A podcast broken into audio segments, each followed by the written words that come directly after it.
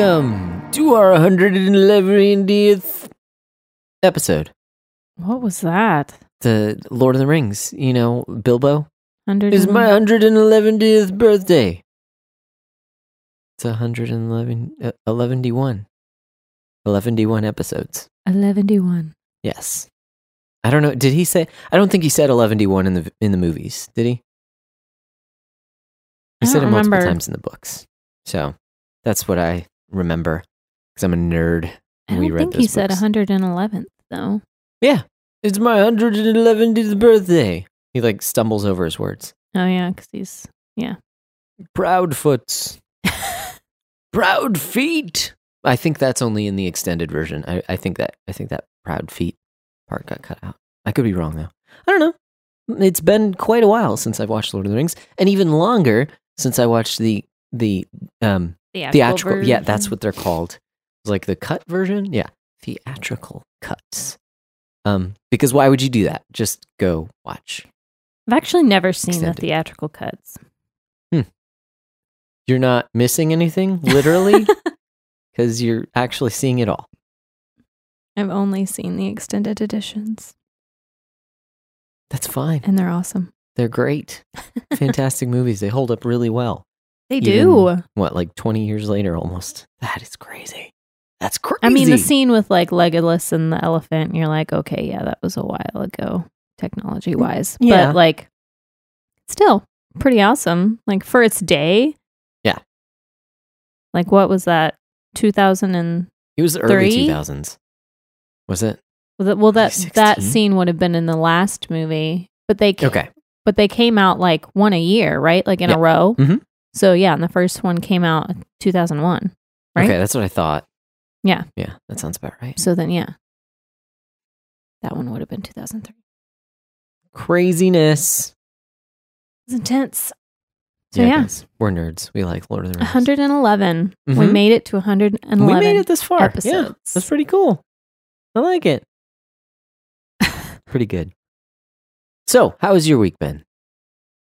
Um, it's been good. I've been super just like tired. My allergies have been awful. Yay! Um, but other than that, trying to remember what I've done since last Thursday.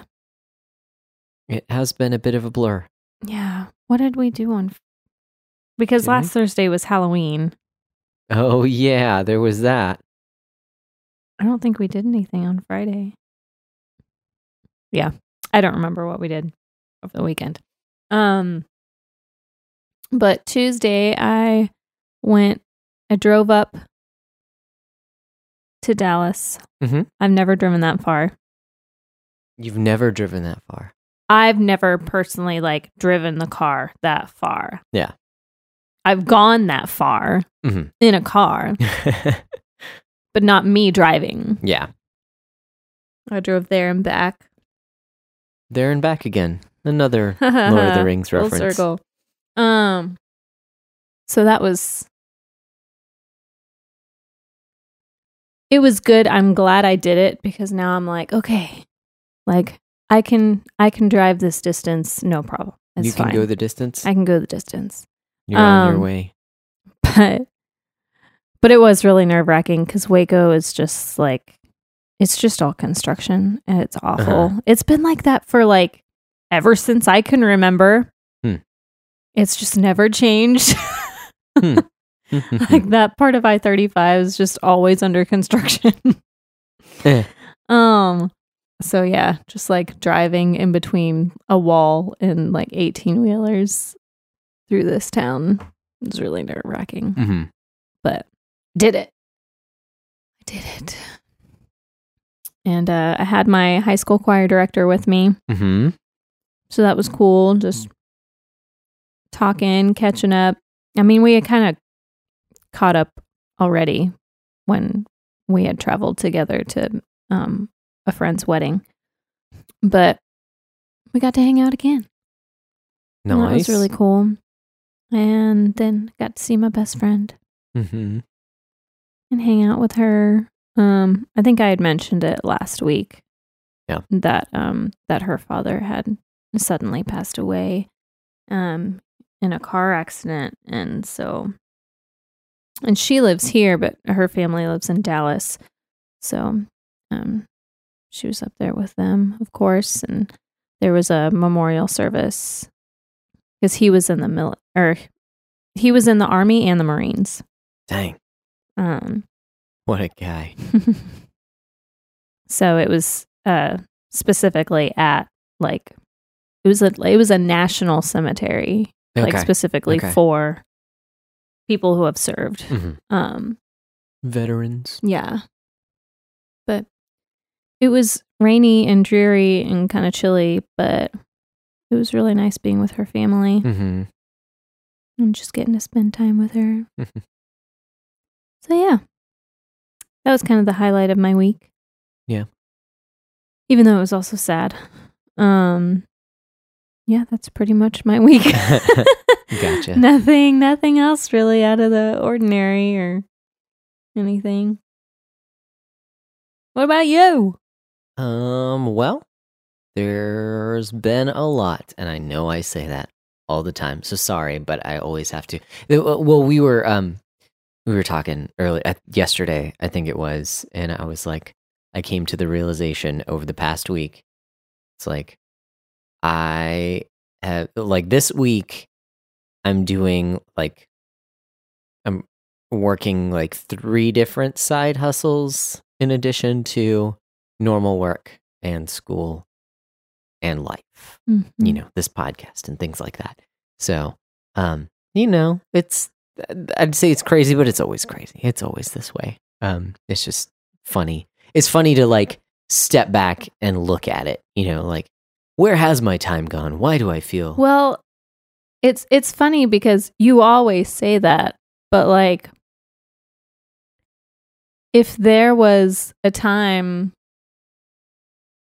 where you could just do nothing, you wouldn't. right exactly You make it busy. yes totally no yeah it is it is my yeah because one of the so one of the side hustles is um i'll do amazon deliveries Yeah. and so yeah, that's that's what it was. It was Friday and Saturday, and was it Sunday? Yeah, it was. yeah, Sunday you did one also. Sunday night, yeah. Um. So yeah, I mean, it was like, hey, I have some time, and this is like a chunk of two hours that they need me to deliver groceries, and I can make some money off of it. So yeah, sure, why not?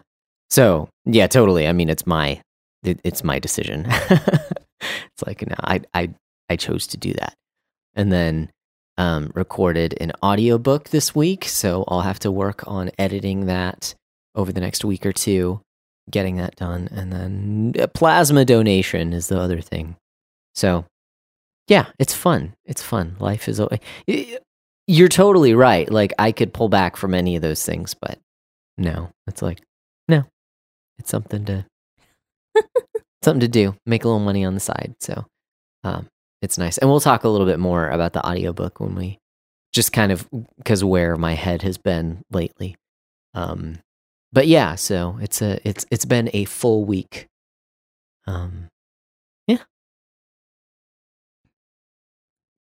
Yeah. Is that how you want to segue into what we're talking about? I mean, I guess so. If there's not really anything else, I'm trying to think of like kind of the normal stuff we talk about. It's gotten cold today, which is pretty cool. Yeah, we got a big cold front in today.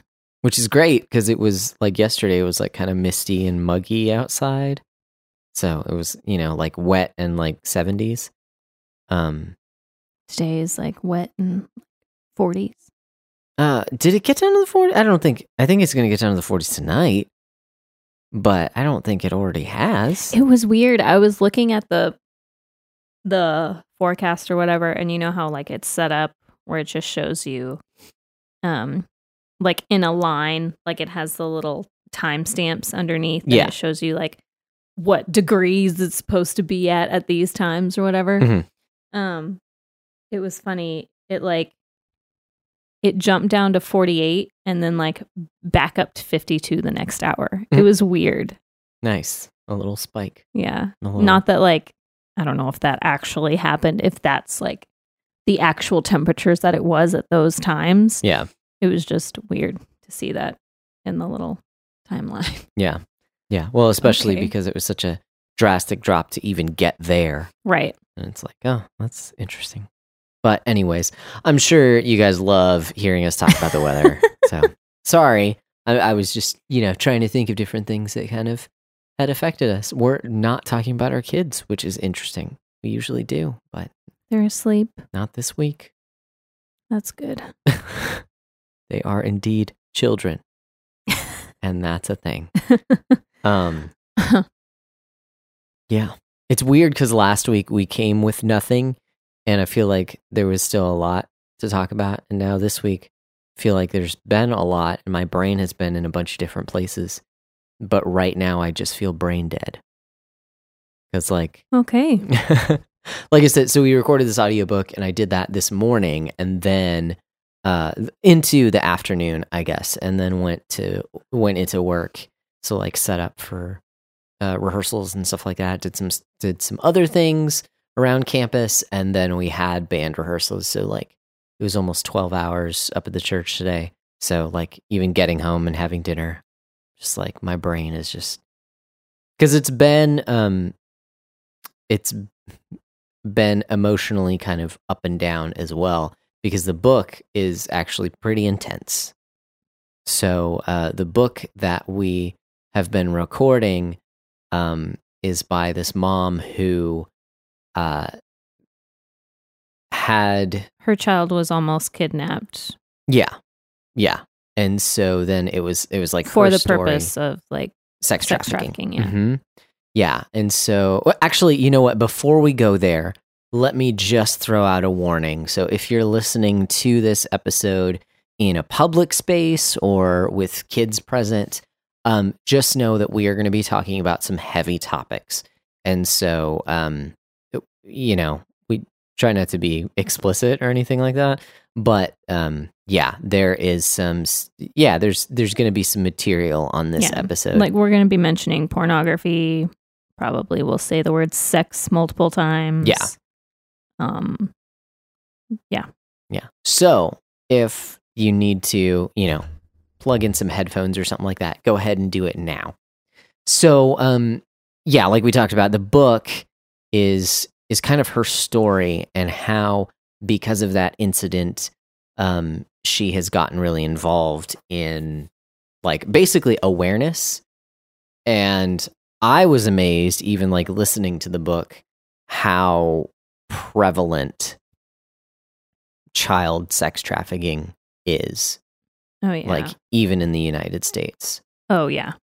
um it's like absolutely sickening. Because especially with her context um in the the story that that she told of of her daughter almost getting abducted at a grocery store her daughter was 2 and that's just like as a father of a 2-year-old daughter like I don't even understand why you know like okay pedophilia in general i don't even understand okay? Let's get that on the table. But like an infant i just my mind cannot even grasp the um Well, good. depravity I'm glad. I, I i don't like it- yeah it's hard for me to even fathom like how those things go together um so then even just like as she's citing, citing these statistics in the book of again how prevalent this is um i was i was shocked. And so there's a lot there was a lot of heavy material in the book itself. Um it was actually a really good experience it was the author reading the book. Um it was a really good experience just because her book is kind of like tell, sharing her story and how god has um like what god has done through kind of the hardship that she's gone through in her life and um even and basically like telling stories of how like when it looked when things looked the worst how god was using that for his glory. Um so it was really it was encouraging but at the same time it's just like oh this is some heavy stuff um because there there are other things that affected her beside that. But even just how um long story short not to give anything of her story away because she tells her story all, all the time um but like she did not find very much help from local law law enforcement Mm, um which again just like boggles my mind. Like, why is what like you have leads to child sex trafficking rings, but because because the abduction didn't actually take place, uh, they can't you know pursue anything. And it's like, wait, wait, what? That what? I, yeah. Um. So That doesn't make any sense. no, it doesn't make any sense, and it's frustrating hearing her talk about it.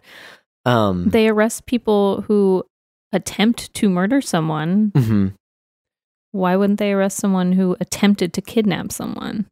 Uh, so in her particular story, it was um, it was a number of different people, a, a number of different interactions throughout the grocery store. But um, it came to a head while she was checking out. She was in the checkout line, and this other couple had like started talking to her. The the woman of this couple started talking to her and asking her questions about her daughter, and asked to hold her daughter, and she told her no. Um, and so she like just took her out of her hands, basically, and only held her for a few seconds. But you know, like she went into mama bear mode and like Uh, grabbed her back yeah. because. Well, you know what? I'm not. I'm not going to share it because I think you should just listen to the book or read the book.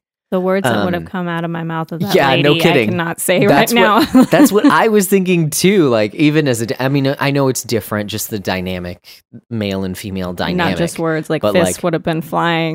seriously seriously but it was done in such a way like the way that she tells it it was done in such a way that that she was um so so it was someone who seems like she was from another country hmm um who was like translating to the man that she was with.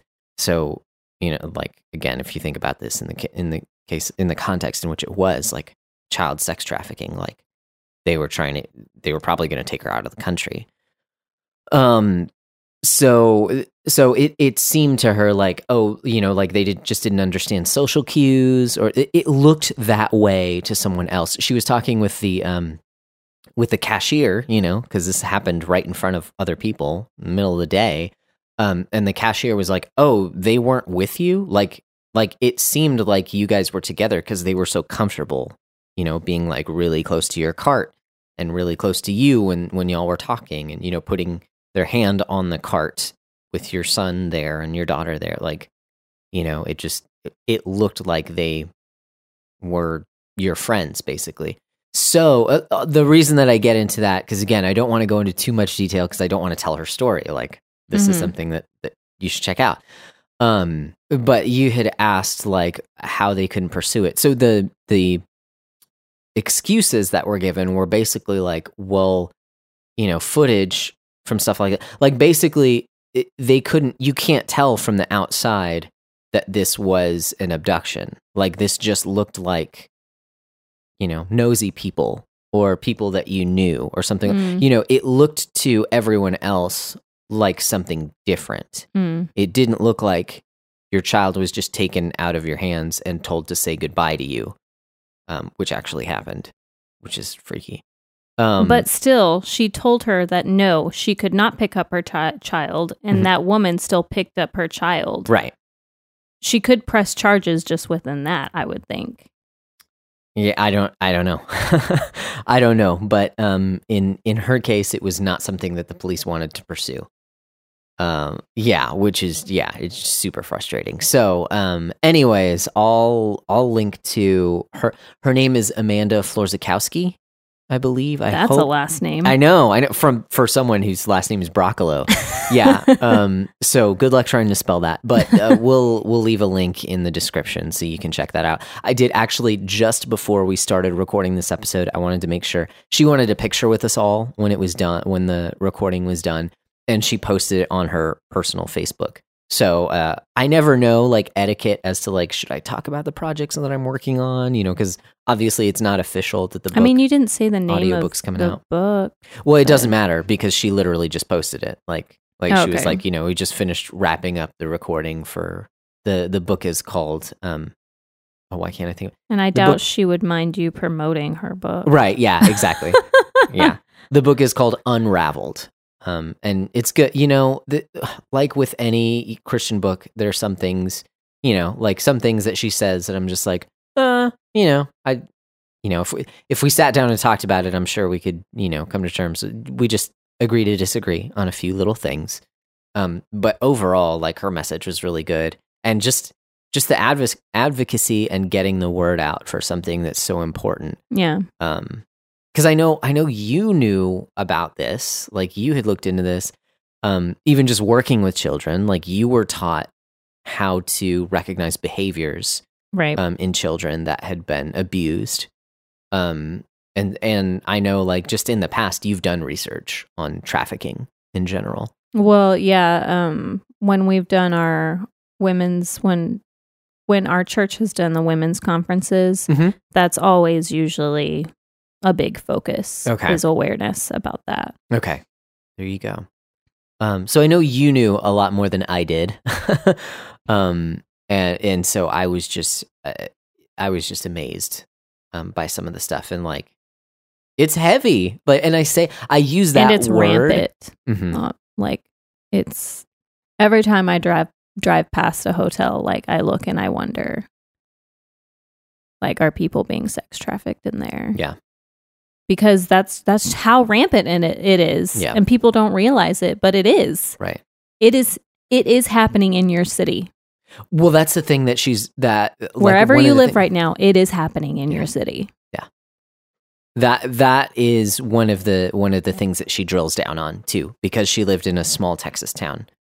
Um. So it it- yeah, and and uh, there's a point in in the book where one of the police officers she she talks to basically mocks her. Um. Excuse me. What she the the police officer said like to another police officer like when was the last time you heard of an abduction in this town and then amanda cites like three different ones that happened in the past like five years um so yeah yeah it's i'm sorry I, again i'm i'm giving away points of the book that um i really recommend that you go check it out because again in context um she's not trying to put down law enforcement.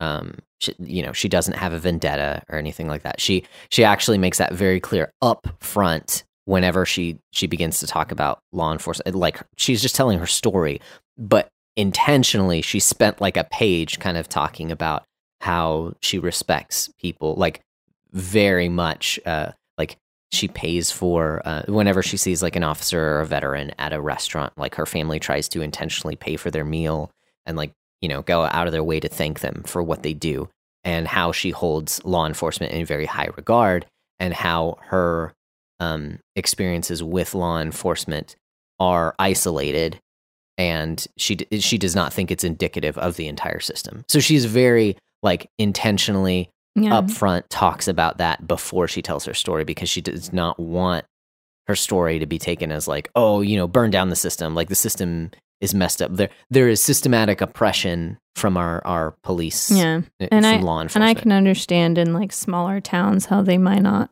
like might not be able to afford having specific like tasks for task forces mm-hmm.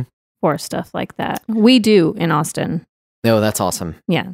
that's good that's good but i'm sure there's still a lot of work to be done Yeah. Austin's a Um, big city. yeah. yeah so uh yeah no i i recommend you know i don't know when it's gonna come out it'll probably be a couple months or maybe a month month and a half something like that um you know after i'm done with it um but i do recommend checking out even just amanda in general she was she was fantastic we went to lunch she was just such a great person Oh, uh yeah yeah it was it was great to be able to work with her and a really good reader too not all authors are great readers and she knocked it out of the park so anyways um yeah so i use this word multiple times is heavy because it literally like after just you know talking about this and hearing about this for a while it literally just kind of feels like a weight yeah. an emotional weight. You know what I mean? So um, I'm just going to kind of paint a picture of my day yesterday because yesterday we started recording the book, and that's when she really got into the statistics. Um, so I come out of that, and then I go into you know just like work, you know what I'm paid to do at the church. And uh, as I'm working, I've got like YouTube going. or you know, I'm listening to a podcast or something like that. And Oh, you um, get into the Epstein thing. exactly, Ugh. yeah, yeah. Okay, keep going. So this- Right. So, you know, I've been seeing memes for a few weeks. Epstein didn't kill himself. Um, and like I heard, you know, I I had heard through the grapevine of kind of what was going on. Like even when he was first taken to prison, I remember uh, when he was first quote unquote roughed up by his cellmates and how people were like, "Oh, he's gonna like Clinton is gonna hire people to kill to kill him." Basically, like he needs he needs protection while he's in prison. He's not trying to kill himself, kind of a thing. And then lo and behold, a week later, he suicided himself, quote unquote. Suicided himself. Yeah, I'm I'm mocking just the the narrative. It does not look like that's actually what happened, but that's what's being reported is that oh, he killed himself. Um because he had information on all kinds of Well, but an autopsy report came back that it doesn't look like Mm, suicide. Right. Yeah, when he was supposed to be under surveillance. So it seemed yeah. Um if you don't know about the whole Epstein thing, let's try and give just kind of in a nutshell. It's it's big Okay. and complicated. But in Yeah, a nutshell, He was was he a lawyer first? He was already like in kind of high society. okay. Um and but he basically made all of his money just off of blackmailing people. Right. Um and was filthy rich enough to have an entire island Mhm. um and used it to basically just run a pedophile ring Mhm. um and he had he had multiple houses and Okay. would do it in multiple places Mm. so i i thought it was interesting in the interview when she mentioned no like you'll get to it but like um i can't remember her name Amy Robach. Right. She mentioned an apartment. And I Oh, I, yeah. I found that interesting because she said a lot of men visited that apartment and I'm like, well, it wasn't just one place, like Mhm. or even just from the research that I did like months before. Um that wasn't just like one place that he was doing this at. Anyways. Um but yeah, like there were a lot of very powerful people Mhm. involved with his pedophile ring. Yeah. Um Yeah. So he so he had this island. He was running, like you said, he was running a pedophile ring. He also he did he own airplanes? I think yes. I think he owned airplanes. And so um, if you look on the logs of the people who were on his airplane, so like this is how uh, this is how you tie people to it is like you look at who was actually on the airplanes, Mhm. and there were very well known names like and. This is why this is why the whole there was the whole like Clinton involvement of like oh Hillary's going to kill Epstein while he's in prison is because Bill Clinton was, was, on yeah. the plane multiple times. He was on Epstein's plane, uh, on his planes, and um, there are a number of other people. Prince people. Andrew Mhm. of the royal family. Um yeah, just a number a number of people. So uh, again, trying to keep this trying to keep this very brief. You can So Google he- information. It's not right? hard. Yeah, exactly. Um, but it's not being reported on. It. I mean, since this tape leaked, yeah, there's there's been a little bit more, but like, how is this not headline news freaking everywhere? Eh, well, because about a lot of high profile people don't want the information getting out. Um, but that makes me a conspiracy theorist. Anyways, um, so uh, yeah, so he was caught. He was thrown in jail, um, and apparently he killed himself while he was in jail. So, anyways, uh, yeah, this tape was leaked just yesterday or the day before. Um, it- that was this anchor woman for Good Morning America.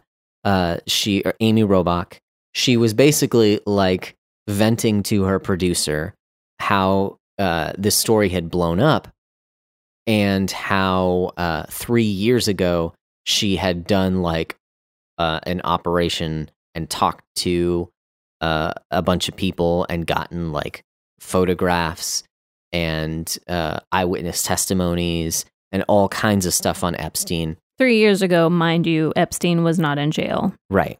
He was still fully running his pedophile ring. Yeah. Yeah. But um, was she was told by the higher ups at ABC not to run the story, like that no one knew who Epstein was, that they were getting threats um, if the story From the ran palace, yeah. right. Yeah, the, yeah, that that was specifically what what she said was from the palace. Uh, so like all you know, it would damage. Basically, it would damage their ability to um, communicate with a lot of high profile people if they ran a story like that. Um, and so she was venting about how like frustrated she was because it was like I had this huge story and for three years I've been trying to run it and I haven't been able to, and now like the story breaks, like so so it was out of frustration, and so this tape from ABC leak, leaked, um, and of course you know there's damage control and whatever. Oh no, I didn't mean any of that. And she's like naming names Yeah, in this video. well, yeah, she specifically said Clinton. She specifically said the palace. Um, I'm trying to think of who else was in there, but yeah, it's it's. Alan something. Oh yeah, Dershowitz. I think. Well, he was Epstein's lawyer. hmm Yeah, um, I think he it, he had something to do with like owning the planes or something like that. So he was bought in. Um, he was in pretty deep. So, um, all that said, it's like, so that's that's the whole Epstein thing.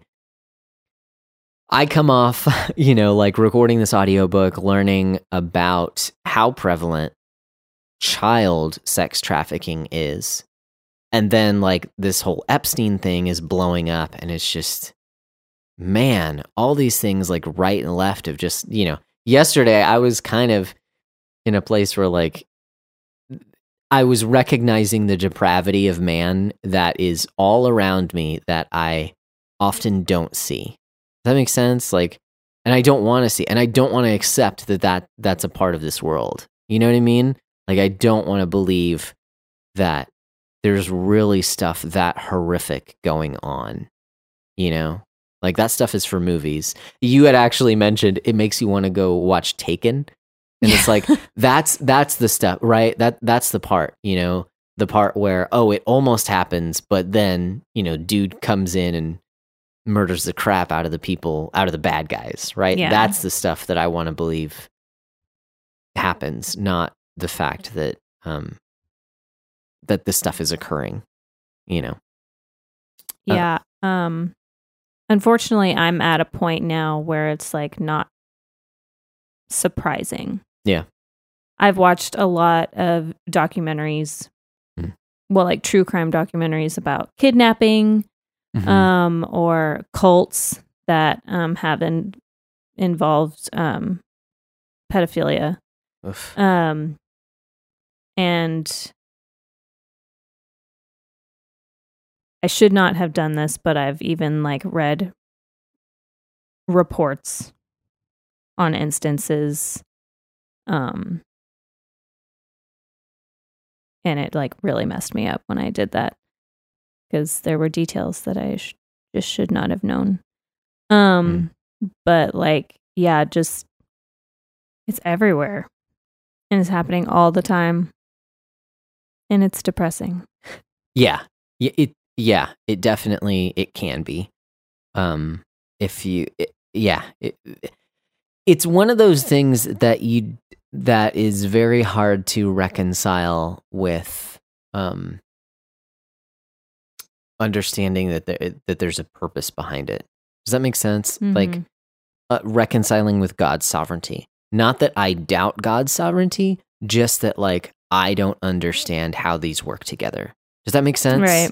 Like I cannot give a reason for why something like that would occur.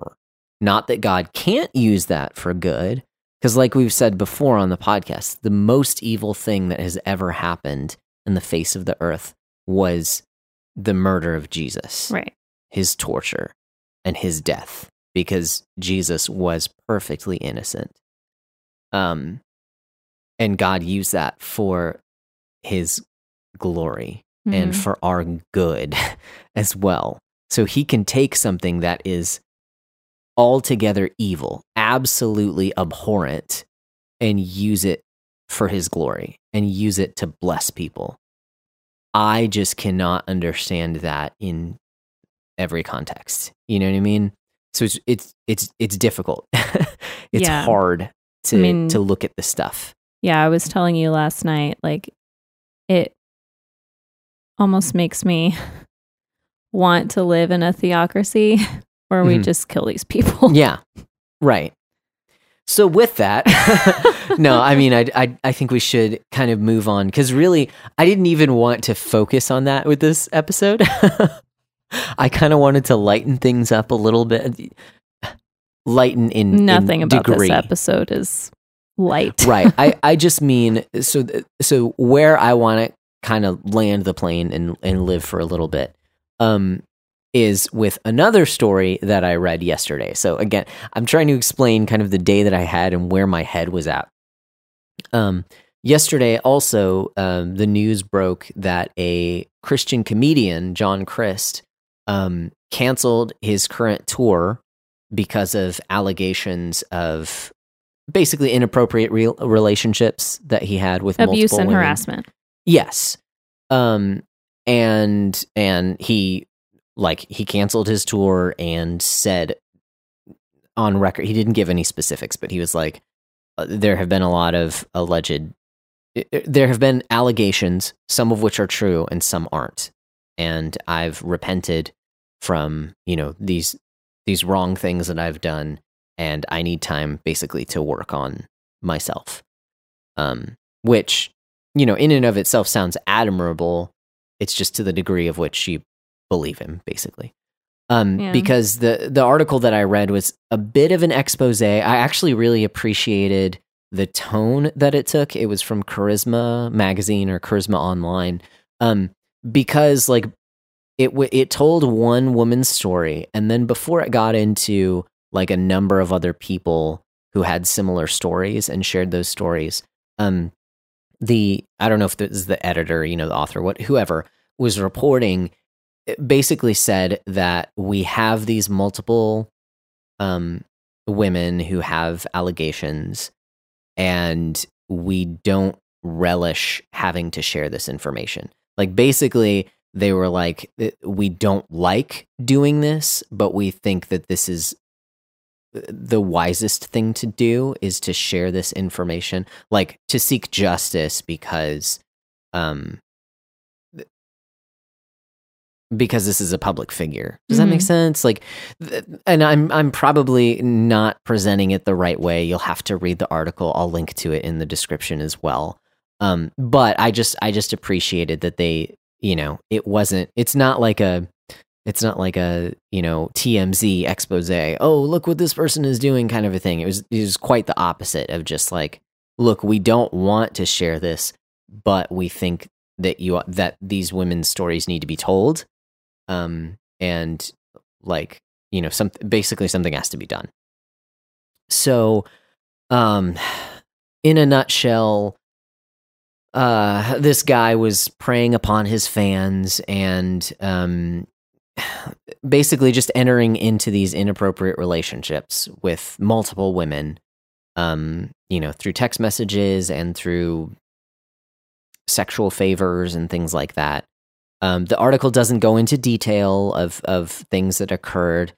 A few women kind of said that he wanted to maintain his uh, he wanted to still be able to say that he was a virgin and so actual intercourse never occurred. Um but that basically everything up until that did is what again some of the allegations were so you know take that for what it's worth. It doesn't i don't think the details matter um but you know what matters is that this guy was carrying on with again multiple women. And it was like you said it was manipulation and it was abuse. Uh he was lying to them you know, uh, saying he he was intentionally stringing them along, saying how much he was in love with them, and uh, you know, like we can't tell anyone about this kind of a thing, trying to keep it secret, while also saying these things to other women. Mm-hmm. Um, so, and again, sorry, before we go farther, these are just allegations. Although he has admitted to some of them, he, he has not detailed what. You know, he just said that some of the allegations are true and some are not. Uh, so he hasn't given any details. At this point, they are just allegations. Um, we are going to talk about these allegations, assuming that they are true, which may or may not be the wisest thing. So so I, I just want to say that on the outset. These are right now just allegations, but it seems based on the um, multitude of evidence that it seems like at least some of it is true. Um, one of the things that Charisma Magazine or website or whatever said is that um, a lot of the interviews that they had with these women, they were able to provide evidence, i.e., text messages and emails and stuff like that. Right. Um, so there is there is evidence that wasn't you know that's obviously not publicly shared. Um, so we are walking into this assuming that these things are true. You know, for for better or worse. But kind of so in a nutshell, that's kind of what what I wanted to talk about is how we ought to think about something like this. Because one of the things in my mind that kind of connected the dots is something that Amanda in her book talked about um, is pornography. And she relates um, pornography as basically like the ad campaign for sex trafficking. Um, because because of the way that pornography affects the brain and prevents the porn user's ability to slow down or to stop and to think and ha- and the way that it affects the brain to seek um deeper and darker things does that make sense Mm. because it actually um overstimulates your brain so much that um what used to stimulate you does not any longer and so Yeah. in order to get that high just like i mean like with any addict- addictive substance basically but um in order to get that high you become addicted and then in order to get that high you have to go farther Mm-hmm. and um and because pornography does that it trains people into uh not that you don't have you know not that there's not uh redemption in Christ not that you don't you know that you aren't culpable for your actions but it trains people um that deviant acts are normal it trains people that um like to act out the things that you are watching does that make sense? And so, uh, yeah. So she says multiple times throughout the book that pornography is the ad campaign for sex trafficking, because in sex trafficking you can do the things that you see in pornography, and And a, well, a lot of sex trafficking victims are in pornography. Mhm. and that the sex traffickers themselves use pornography to determine what the market is looking for.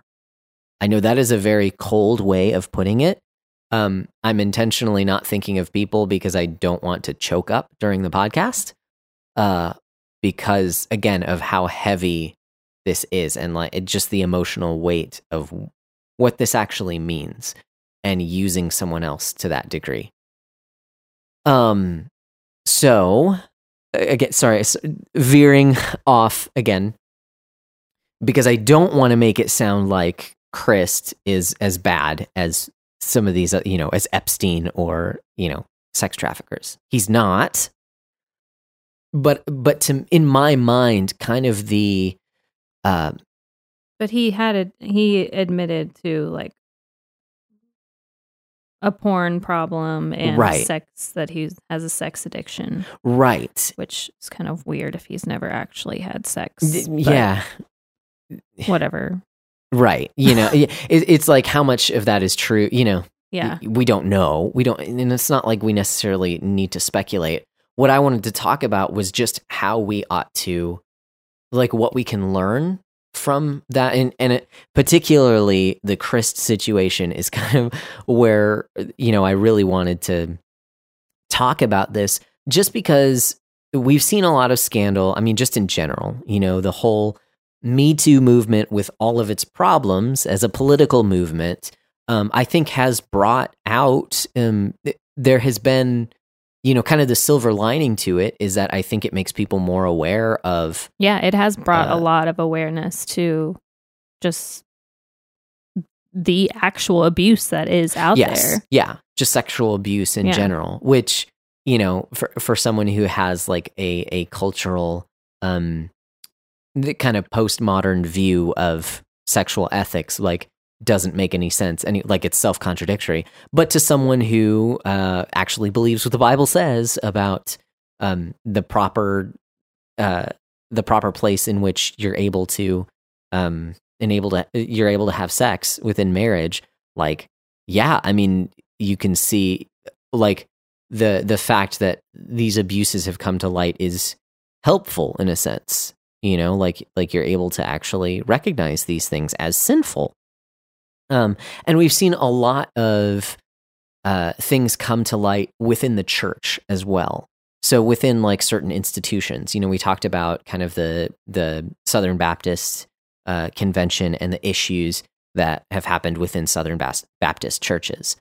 Um and uh even with the you know years ago the ashley madison thing Mhm. when that database was released and you see like some pastors now obviously there were there were some things that happened in that whole thing that were pretty messed up as well you know like suicide that happened because of the the shame that that brought not that not that that should have happened but just that you know with these things coming to light um that's also a good thing you know instead of keeping sin in the dark um Oh no, God will always bring it to light. Exactly, exactly. God will not be mocked. Um, your sin will find you out. Yeah. So, Like are you are you asking like how we should treat him? yes, yeah, exactly. That's where I was going. Is that we see this stuff within the church and within like the pastoral context. I feel Mhm. like that's kind of, I don't know. That's where my head has been a lot. This dude is not a pastor. He's never claimed to be a pastor. He just Right. like he's a comedian. He's an entertainer. I don't even know if he's a member of a church. Like Right. Well, that I think actually that was one of the things I kind of wanted to talk about too was like whether or not that lifestyle um, of like touring and things like that, whether that's detrimental, you know, whether that can lead to temptation. You know what I mean? Like not it being a definitely part of a takes church. you out of your community of accountability. Yes. Yeah, exactly. So our, you know, our church has been um, preaching about that community and about the church. Uh, this this Sunday in particular, this last Sunday, um, our pastor preached about like the necessity of attending on Sundays. And I say necessity not in the sense like he specifically said, you know, you, you can be a it is possible to be a Christian and not go to church. Um, but that's also like being married and being away from your spouse 100% of the time. Like, yeah, it's possible, but it's not uh, recommended. it is actually detrimental. Um, so, uh, so yeah, that's kind of one of the things that, that like rings out to me is like the things that, that Crist was doing or, you know, the allegations that he had against him I mean, he said he did some of them at least. So I think we can safely say that he did stuff. yeah. Yeah. You don't just have to say allegations. Okay. Like he has admitted to hmm at least some of this stuff. Right. And in some of the stories, like it was women who talked about, you know, he would give them free tickets and invite them up to his hotel after the show or something like and he gave them alcohol. Um Well, no, so- he would say he would give them free tickets. He was lording the free tickets over them Yeah. for these favors that Yeah. he was asking of them. So, um, I, I, yeah, I think in that context of like, yeah, being outside of the community of believers and not having accountability, like that's a dangerous place to put yourself in, especially if he had enough of self um, awareness that he identified himself as having a porn problem or being a sex addict. Like, you'd think that you would want like knowing that about yourself you'd think you'd put some things in place to um, fight against that right as a christian. Eh, but he was i mean according to again according to these stories it seems like he was isolated from the help that he should have sought out. Does that make sense? Like i, I think it is detrimental. That that's one of the things that kind of rang out to me as i was reading the article is like yeah he's like that type of lifestyle that touring lifestyle not that it's impossible um to do that in a in a proper manner but like that it's just a dangerous place to put someone um, to where you're not able to be around a body of believers. You're not able to be around other people who can encourage you in the faith. And um, especially when, yeah, you're indulging in things like pornography uh, that literally changes your brain. Um, yeah, there's lots of stuff that can happen. You can turn into a predator, um, which is, I think, what happened in this case. Mm-hmm. Um, so one of the questions that I kind of had that I don't have an answer for, I'll just say that right now. Again, it may not be wise to kind of like talk about this, but hopefully you understand we are not authorities in anything. um, but one of the things that I kind of wanted to talk about is like I understand in the case of like if if that were to happen with a pastor, you know, were to have uh, an affair, like I would say that pastor should not become a pastor again. Um, I understand. I've said this before. I understand that there may possibly be some sort of restoration, um, a path to restoration. I don't know what that looks like, and so I am unqualified to even like think about what that would be. Um, uh, I mean, I don't know. I think scripture is pretty clear about what the qualifications are for Yeah. a pastor and I elder. agree. So if they don't meet them, they don't qualify. Yeah. Um, I agree. but I think we can kind of treat this situation uh, the same Okay. because he, like a pastor, he had power okay. and influence, and he was using that to abuse people, much like a a pastor would do um, if he was a sexually abusing or spiritually abusing someone hmm um, which there have been a lot of cases of that. Um, and what should you do if a pastor is doing that? Well, he should not be a pastor anymore Right. Yeah. and should go to jail for sexual harassment. Um, but I think we can treat this situation the same. Like he needs Okay. to be stripped of his power and his influence. He has proved that he abuses that. And so I don't think he should have it. Okay, well, in a church context, though, like the pastorate is a is a position. It is a position of authority. Right. This guy is just an entertainer. Like this, Right. Like he provided the service of comedy. Like that's that that's that's literally just his job. So when you say he should be stripped of his position, like he was just he was he was doing the the way that he got his quote unquote power, his you know influence was just by being funny. So like, are you saying he should never be funny again, or we should No, never I'm view him as a comedian? Like, no, I'm saying like he was using his popularity, his his power Mhm. and his influence over his fans. Yeah. To abuse them. Mhm.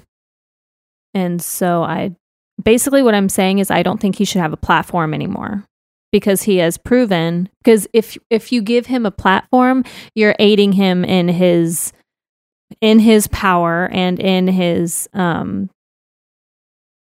influence whatever word that would be. so you're saying that you that you don't think that anyone should hire him as a comedian, right? You don't think anyone should hire him to perform I, as a I'm comedian? I'm saying that he definitely needs to, and I think that's what he is doing, from what I understand, Mhm. is just like he um, canceled his tour, Right. and I think I also heard that he's just kind of gone dark, like he's not on social media anymore. Um, I don't.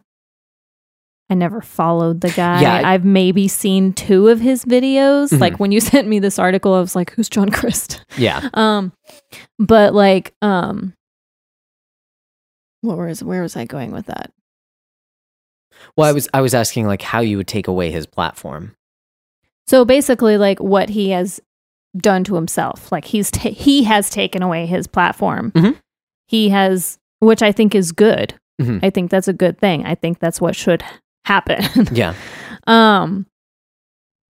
So you you had asked me yesterday, and we were talking about um, Acuff and his um Affiliation. affiliation with uh Crist um and how he uh like if it was wrong of him to promote his stuff even after he found out about like some allegations Mhm. um and I said yes that I do think it was wrong because by promoting him even though he had already like I mean, or you told me this that he had taken the guy off of his website, like Mhm. wasn't associating with him professionally. yes. Right. Um, exactly. but yet he still promoted him. Like I don't know, was this on Twitter or something? I'm not on Twitter. Um, Mm-hmm. he still promoted something that Chris had put out. Yeah. even after he started disassociating himself. Mhm. Um, and I said, yes, I thought that was wrong that he was promoting him because he's just aiding this guy's influence and his platform, which he is abusing. Um, so I'm glad that he is has cut him o- hu- cut himself off from a platform hmm because I think that's what should happen because he's abusing that platform. Okay. And so I think that it should be taken away from him. Um, which he's taken it away from himself, which is good. hmm Hopefully that's not just for show and it's real Mhm. and he's going to stay away for a long time and get some help. Yeah. So, okay, okay. So you think that that you know that no one should like basically people shouldn't um shouldn't go back and watch his old videos. Shouldn't like like basically you would be okay with like scrubbing away his previous anything that he's ever done. Like no one should ever go back and watch it because he abused his position. I mean, in that, I'm kind of indifferent because I've never been a fan. Yeah. Um, so I've never had any sort of attachment to him. hmm So like that wouldn't affect me at all. Yeah. Um, but I, I don't know if I would say that it would be like like someone would be in sin if they went and I don't know bought something of his. Mhm. Uh, I don't I don't think that would be a, a sin. Mhm. Um, but I think until he has proven himself not an abuser, Mhm. he should not have a platform. Okay. Okay. So th- I think you're assuming uh, something like the cult of personality, you know, like like uh, celebrity culture. Like the fact that we enjoy what someone does or what someone puts out gives them power. I I think those things are mutually exclusive. I can respect someone's ability to like for instance a musician's ability to write a really good song while also thinking that musician is a deplorable human being. Um and like legitimately enjoying what they do as a service when they play music while also not liking the person who actually plays that music if that makes sense. Um I I'm not sure I'm not sure that I agree with you that a platform gives someone power. I think that you have to like actually I think it's up to Well, if you have The- a platform, then you you already have power. See, I'm I'm not so sure about that. I wouldn't say that Then someone how would you have a platform? what, because you're broadcast to people.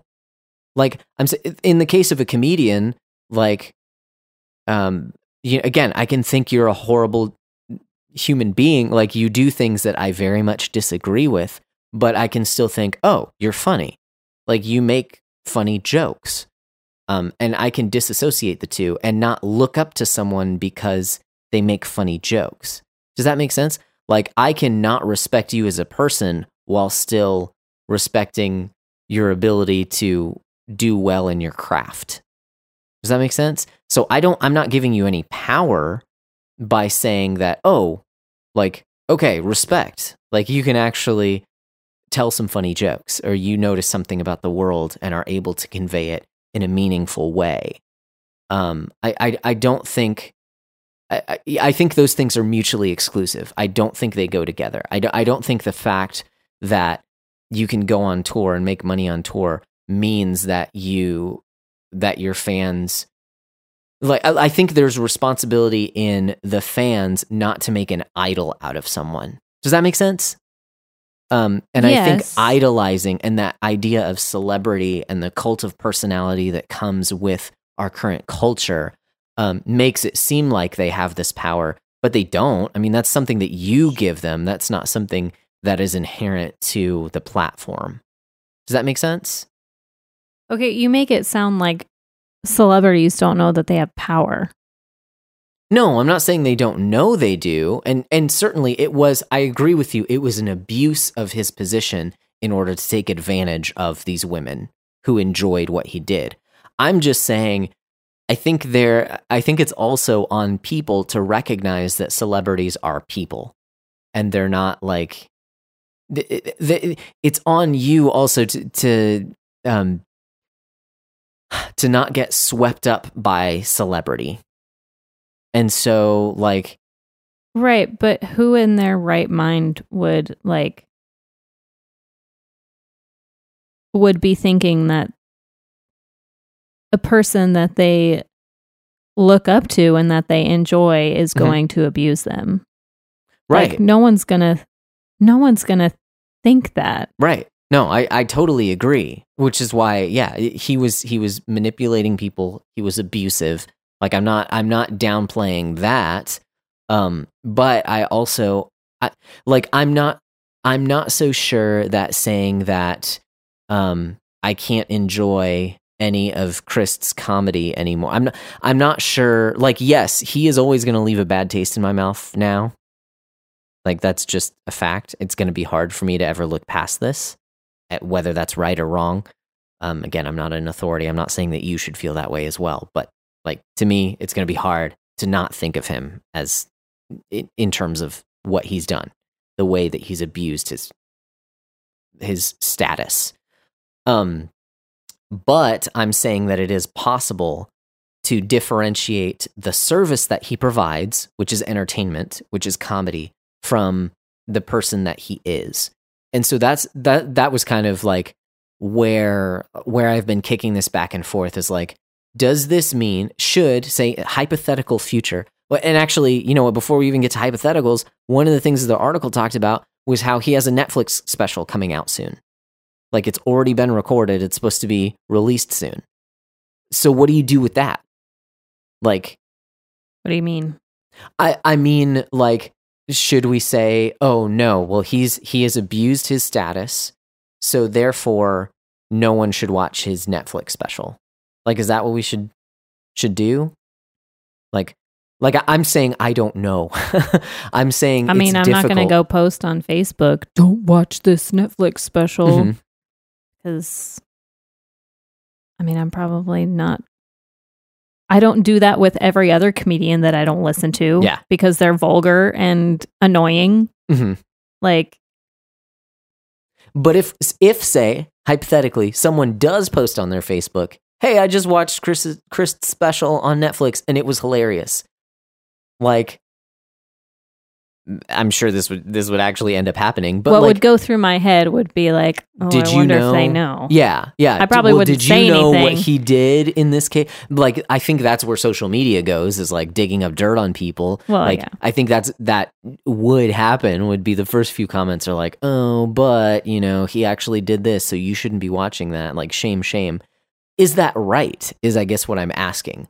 Like, is it right to to have to consider the person's moral failings when it has to do with their I don't know, professional output.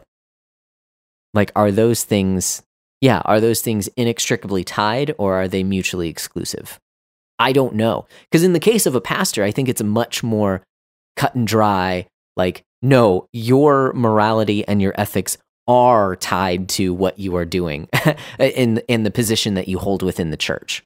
But this guy is not holding a church position. He's never claimed to. Right. He's never claimed that he's ministering to anyone. Like this is not a ministry. This is literally just what he does. He's just a comedian. He's an entertainer. So like the, his his entertainment output. I'm not sure if this taints all of that, or if it ought to taint all of that. Because yes, in my mind, it will. it will. It's going to be hard for me to get past this. But But is that right? is, well, the thing is, is that I think there's a lot more wrong than just his porn issue, Mm-hmm. um, and sex addic- addi- addiction, whatever that means to him. Right. Um, be because of the testimonies of his behavior. Okay. because one particular story that they that the article started off with was uh, almost like a mirror image of another story that I heard from a woman who was abused by R. Kelly. Ew. Okay. Yeah, ew is the right word. um, I mean, not that I'm like, not that the two really compare all that much. I mean, R. Kelly is a pedophile and a rapist and literally a kidnapper and like treats women like slaves and is a monster. I'll just say that.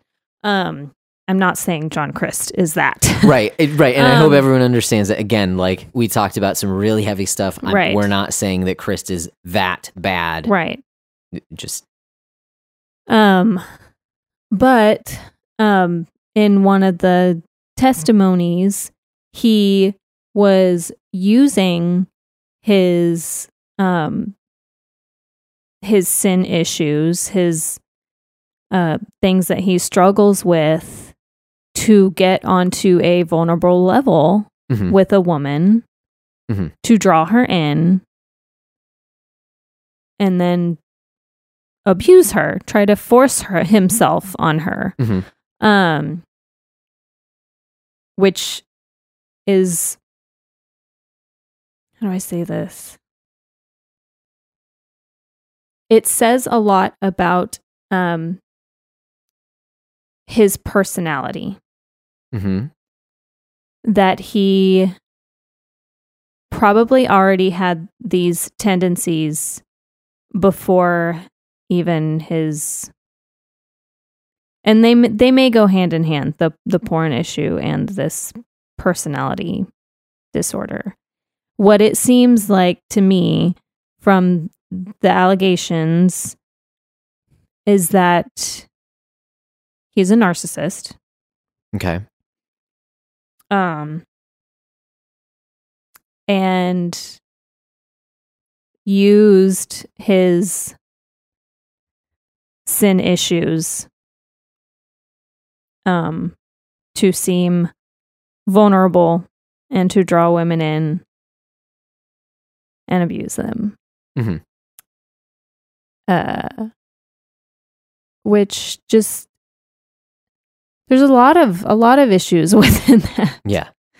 Um so I don't know. In my mind and maybe I'm wrong uh if he is truly repentant about all of this I would think that he would just cancel everything and just go away for a long long time. Mhm. And truly change. Yeah.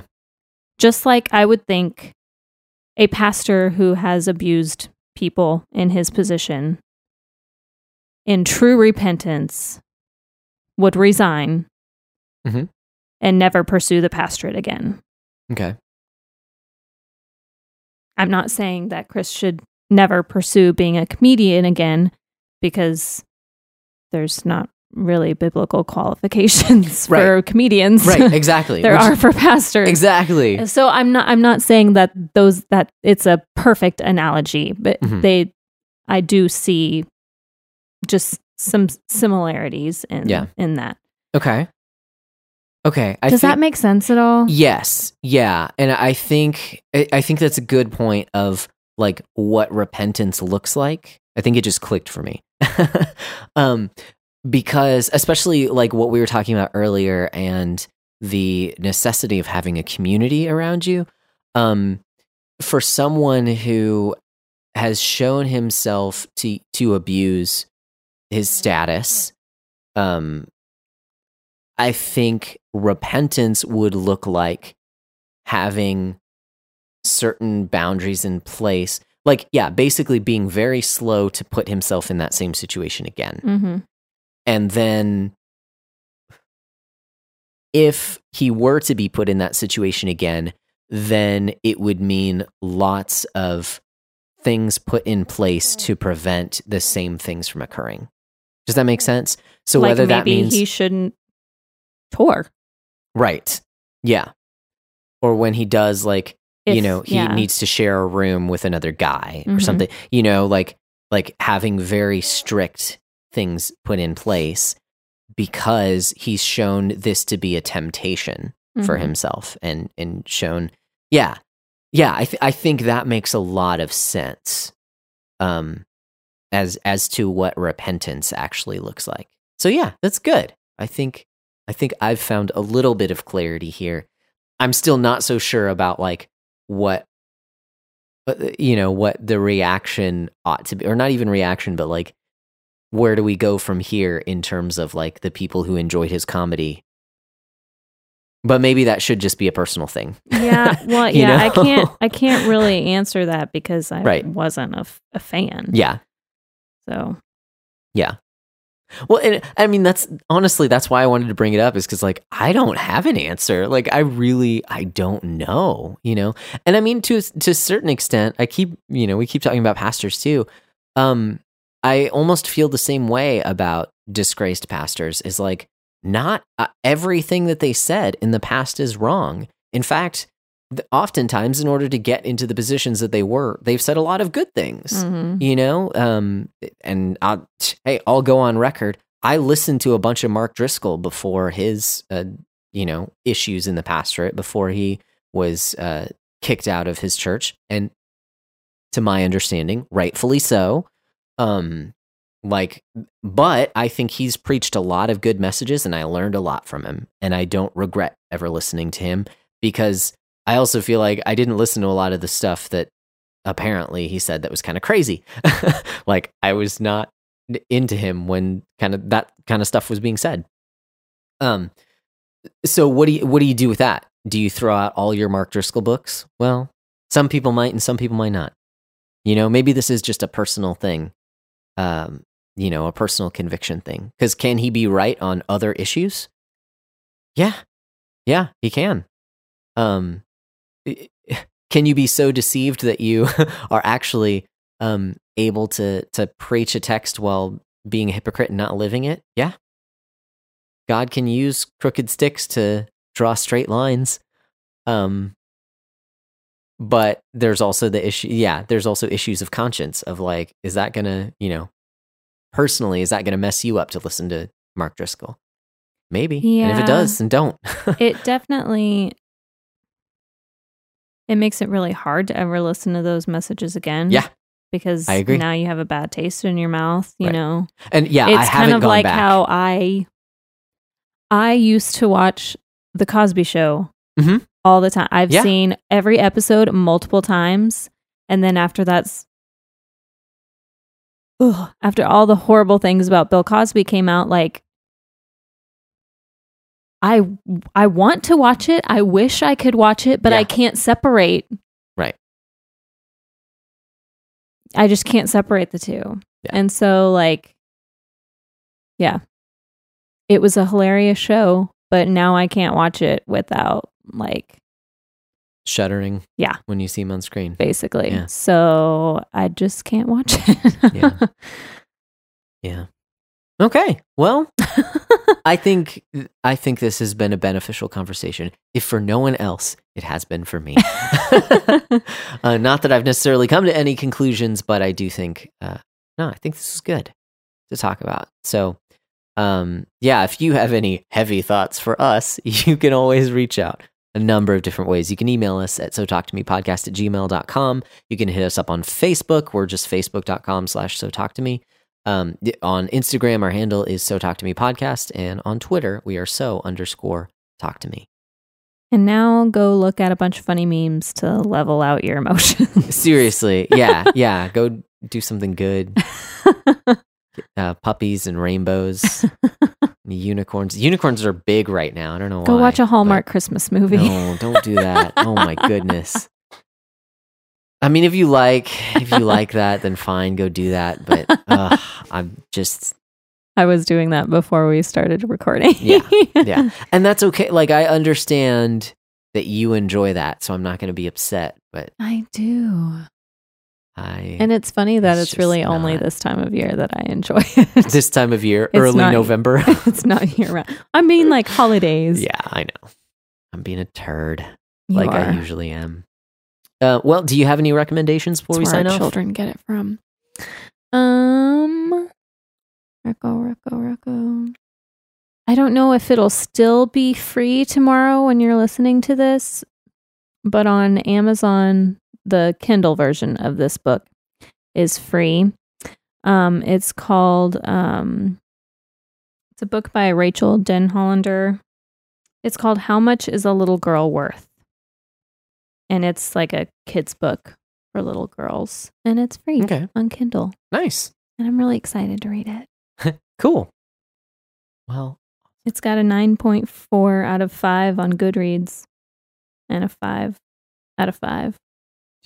A nine point four out of five. Mm-hmm.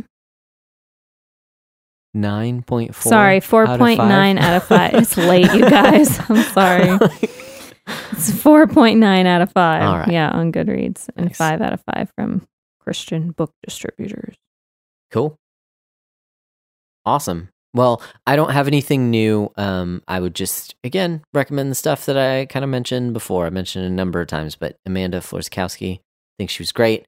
The book Unraveled, I think it has some really cool stuff, and I'm working on it, so it's just exciting all around.